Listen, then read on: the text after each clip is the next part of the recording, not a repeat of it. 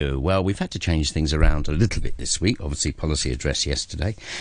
So today we're going to say hi to Chris Watts in just a second. If you'd like to join in, love to see you on our Facebook live feed where Chris is right now. How are you today?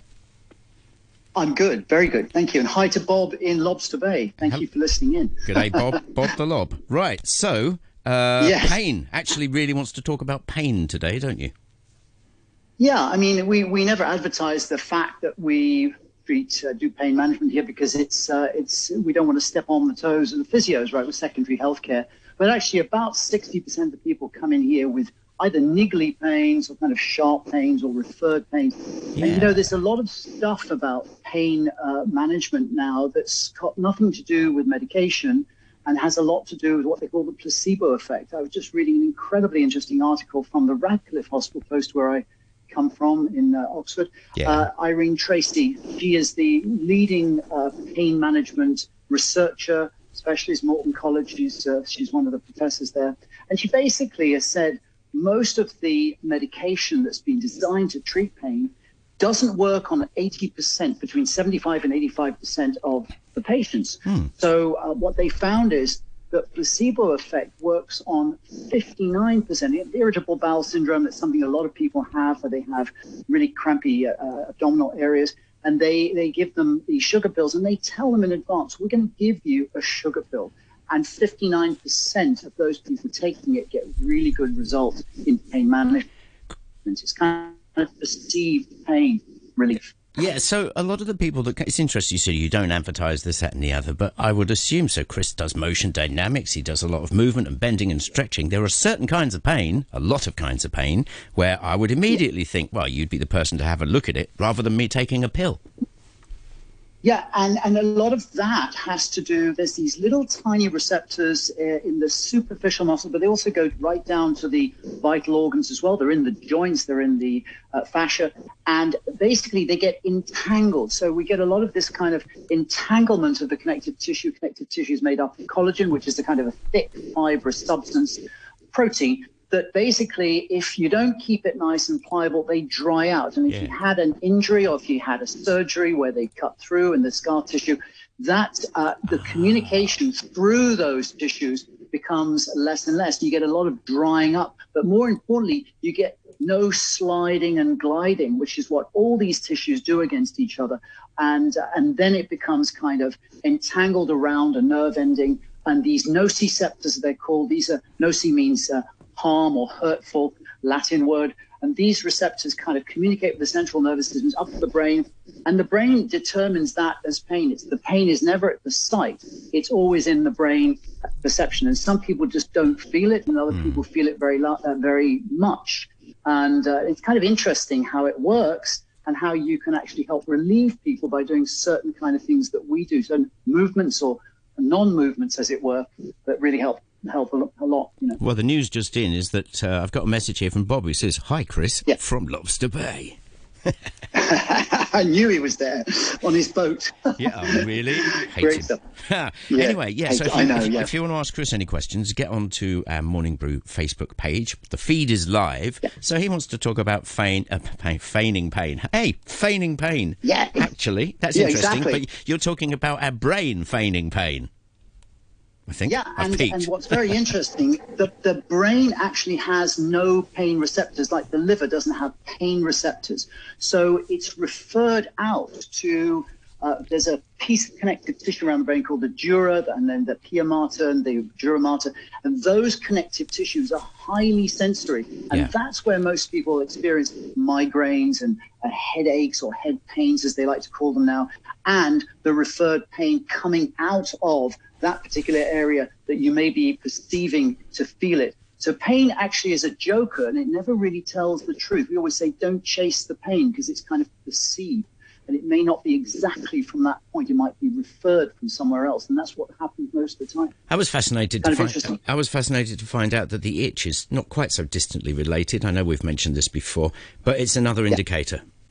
Can you join the two yeah, together? because you've got Yes, you can because uh, you've got peripheral nerves. And if you just very lightly touch your arm, you'll have a kind of sensation, a light sensation. Those are peripheral nerves. They're the sensory nerves that we can. Then you have the deep nerves, which when you push really deeply in here, you can feel a hmm. different kind of sensation. There are actually 75 different words, and probably more now. There was a scale back in the 70s called the McGill scale, where they had 75 different words that you had to describe your pain. And they reckoned that because pain is so different between different peoples, uh, they couldn't actually, even with those 75 words, they couldn't actually get people to um, rely on that as a, as a reliable source and indicator of pain. So they came up with another pain scale, the 1 to 10, and that's what people traditionally use today. But pain is very different amongst different people, from uh, females to males as well. So, uh, so people's pain tolerance is different. Absolutely. And some people can have a bruise here and not feel it, and other people can have a bruise and they can feel it referring everywhere up into the neck and into the, everywhere. So it's kind of uh, uh, different for everyone. Some people do not even have any irritation on the on the, the, tissue as well, but they can have pain then they don't know where it's coming from, like a phantom pain. Yeah, uh, it's just like perceived, and sometimes it's brought on by stress, worry, anxiety. You know, the sort of things that people have been experiencing the last uh, few months here in Hong Kong there's a lot of anxiety about, uh, you know, job losses and that kind of thing, financial stuff, and that can actually make pain even more acute. You can even work into things like viral loads as well. So if the, the people having um, excessive amount of pollution, but also stress, um, they get these COVID attacks much worse than, than we would do if we were nice and balanced. It's kind of interesting. Do you see many people who are plainly stressed because of the things you've just mentioned. And pain is the physical manifestation of stress, or, yeah. or, or not, is it? Yeah. I, or the other way around, it could be both, right? So I think sometimes uh, people let pain become comfortable in their bodies and they get used to it. Uh, I had a policeman in here uh, once who was on the plod. Six years he had a pain in his heel and it kept every time he walked, the pain shot up to his knee and back down again. And he kind of got used to it. And I said, you shouldn't get used to pain because it creates a lot of um, other inflammatory chemicals and inflammatory yeah. responses that can affect internal organs like kidneys. And he did have a kidney problem. Who knows if that wasn't related to that or a liver, fatty liver, that kind of thing. So we had to, we got a kind of a, a targeted device and actually smashed down the bone spur that was actually causing the the irritation on the nerve. Did it work? Never felt it again. It, it actually worked. And I've never done that before. I just thought, well, let's just try this. I was on there for 30 minutes just jackhammering on this particular spur, and it just went. Uh, I, I never saw the guy again, and I saw him bumped into, into him in Lamma, and I said, "How's your foot?" And he said, "Never felt it again. Yeah. You, you, must have broken it down." Was he proceeding in a northerly direction? He probably was. Yeah. Hello, Mahesh. Welcome back. Hi, Chris. Good afternoon. How yeah. does one address pain starting from halfway back of the neck, way up until the lower part of the head? Yeah, there's a there's a ligament at the back of the neck called the nuchal ligament. It's basically what keeps our head upright, and a lot of muscles attach into that ligament, and the ligament supports the upright position of the head. So ligaments are highly sensory. Some people don't realize that you've got lots of these nociceptors, which are kind of um, triggered off by heat, uh, excessive heat, yep. by chemis- chemicals, uh, and also by stress, of course, as well.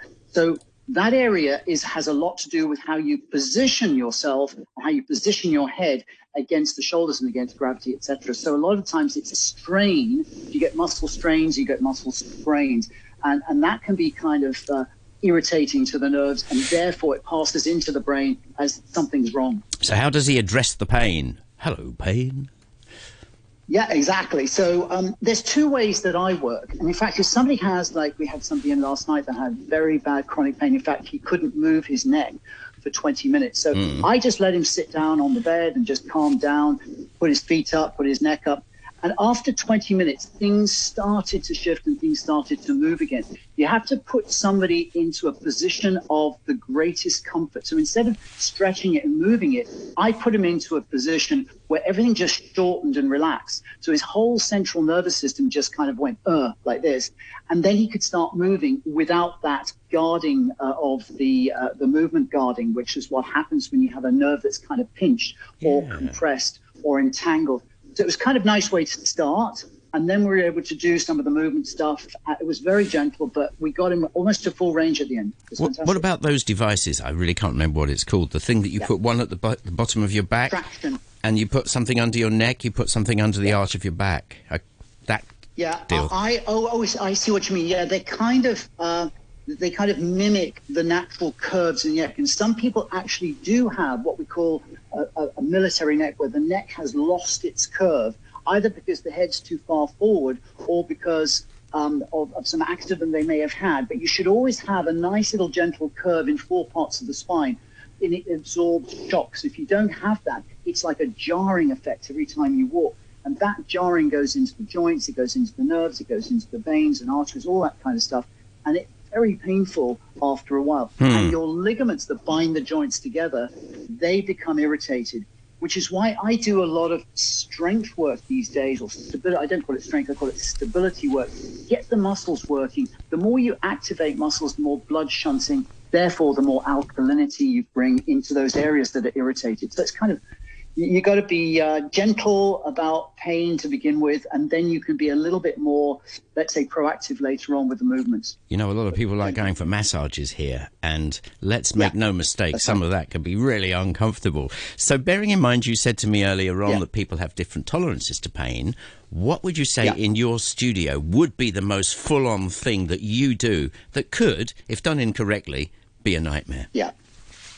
Well, I, I'm. I, I tell you what, the real test of a good manual therapist, somebody who works with their hands and does a lot of like uh, manipulation of the soft tissue, is the neck. The neck is the most complicated. If you want to test somebody out how good they are at their massage stuff, you have to work with the neck area because it's very delicate. You've got the carotid arteries, and you, you've seen these techniques where they just literally just with a very small force just touch these carotid arteries and people faint. So you have to be very careful about touching nerves, the brachial plexus nerve, which goes all the way down into the fingers. A lot of people have got irritation um, either through their chest being too short from doing too much exercise Yeah. or from the head forward position. You get all these nerve irritations, and you have to start by very gently maneuvering and manipulating, and then aligning with the stability work uh, the head again. So you've got to find ways to release tension, and that's really the tricky part. You go too hard, too quickly, too deep, you can Yeah. hurt someone. Back to the neck thing, interesting here. He Yeah. says, would moving the head up and down or some such help? You're talking about being stationary. He's saying moving. That's quite an interesting question. Yeah, I think if you do any kind of traction, because traction creates space, and I think what I like to think of when talk about stretching is actually you're you're trying to create a gap or a space between the joints, so the joints can move independently more freely. So you've got the rotation, flexion, extension, lateral flexion, all that needs space. When you get a compacted neck, um, you got really joints far too close together and they're kind of grinding. There's a lot of friction. So having a little bit of traction uh, at the lifting at the back and neck makes a huge difference. And then it makes the movement easier, I think. All right, then, let's have another one. Hello to Soda. Hi, Chris. I've started to get a burning Soda. sensation on my left thigh, but not my right thigh. Made worse by thigh stretches, for instance, yoga. Okay. Yeah. Well, any time of irritation, this is another word to describe discomfort, irritation, stabbing pain, sharp pain, whatever it might be. There's millions, there's 75 different words to describe the kind of thing Yeah. you're going through. Uh, but I, I, I would say this that you've got to be very careful not to hold uh, in an extended position, that's in an over lengthened position for, uh, for more than a couple of seconds. Because what happens is there's a reflex mechanism that says, and it's part of the nervous system, it says, you've gone too far. And now I'm going to counteract it by contracting the muscle against the stretch. So what you've got is a force counterforce or a tug of war happening within the tissue.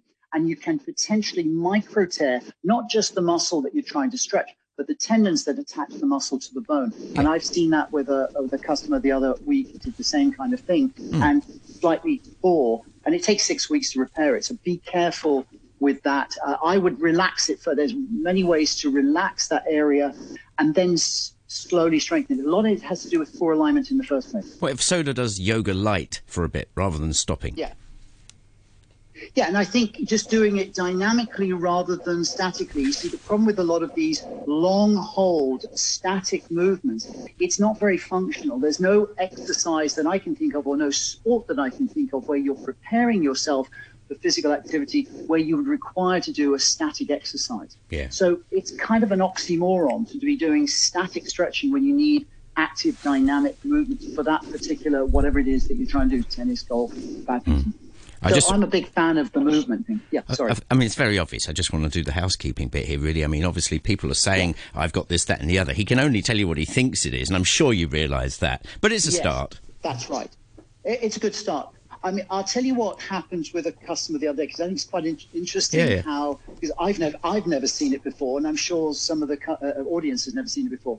He was actually playing cricket, my sport, and he was doing a hook, right, and, and he was going through the full what, gamut of. Are you a left-handed batsman? Opposite. I'm a left-handed batsman. he's So, um, demoing there. yeah, right-handed bowler, left-handed batsman. So anyway, so his his left, because he's left-handed batsman as well. His left uh, thigh actually tore the muscle that is the quadricep muscle, very similar to the lady just just spoke just now. It tore and it ripped the bone off the actual femur. So just to let you know, he was only 19 at the time when it happened hmm. but it was so strong and his his quads were so tight. That's the reason why. And of course, he hadn't finished growing yet. He finished the bone stopped growing at the age of 21 when the end plates finally seal and you can't grow anymore. But his literally his he tore his muscle and he tore the bone off the uh, out as well. So that's kind of kind of an extreme situation. Collapsed on the floor and, and obviously had to have it repaired. But you know, this is how you, you have to be well prepared for your activity. Most people back in the day did not prepare themselves very well, which is why I started doing what I'm doing in Hong Kong, because this wasn't a done thing. Active dynamic work was not being done as a preparation. All right, we've got a couple more minutes left. Do join us. It's even worth Yeah. it. You see what some other people have written and stuff. Dead curious. We were talking about pressure, pres- uh, sorry, stress presenting as pain just now. Yes. I think it's no secret that 2020 has been a bit of an annus horribilis. So, would you say you've seen people this year with with ailments, if you like, that you have not seen before because of A, B, and C? I, I would have to say yes, because I mean, there's been so many people coming in with uh, neuropathies, which is like neurological Yeah, compressions where they can barely feel their fingers and they can barely feel their shoulders. It's happening a lot. Some of it happens in the gym, but I also like to think that the A-type personalities that do those gym workouts are also having an enormous amount. They're in the financial world, they're in the le- legal world, and there's a lot of stress at this moment of time. Certainly playing catch up uh, post lockdown, and I know there's a lot of people that had to do so much work uh, to get back into it, and not being able to stop thinking about work and getting into a kind of rela- relaxation is uh, what you're supposed to do at night when you're asleep but also a certain part of your training should be relaxation. If you look at Tom Brady, 50% of his workouts are actually uh, recovery workouts, which means doing things not training uh, uh, and, and things like saunas and all that kind of stuff, massages. Really useful to do that. Yeah. Otherwise, you stress your body out and you can get super tight. And therefore, you get uh, a drink too much adrenaline, too much cortisol, and that kind of works on your And brain it has to go somewhere, doesn't it? Has to go somewhere. And the poor old liver, which I said has no neural feedback, that has to do a lot of the work in cleansing. This is probably why you see a lot of fatty livers here in Hong Kong, even though mm. people don't don't drink that much or whatever. It's just the fact that they're doing far too much work to process the stress and to process all the cortisol that people are producing from the overworking. I think Yeah. we're going to leave it there, Chris. Really, really cool today. Enjoyed that. Very, very interesting indeed. Uh, and thanks for joining us on a Thursday. He'll be back next week at the same time. That is Chris Watts live from his studio in Central.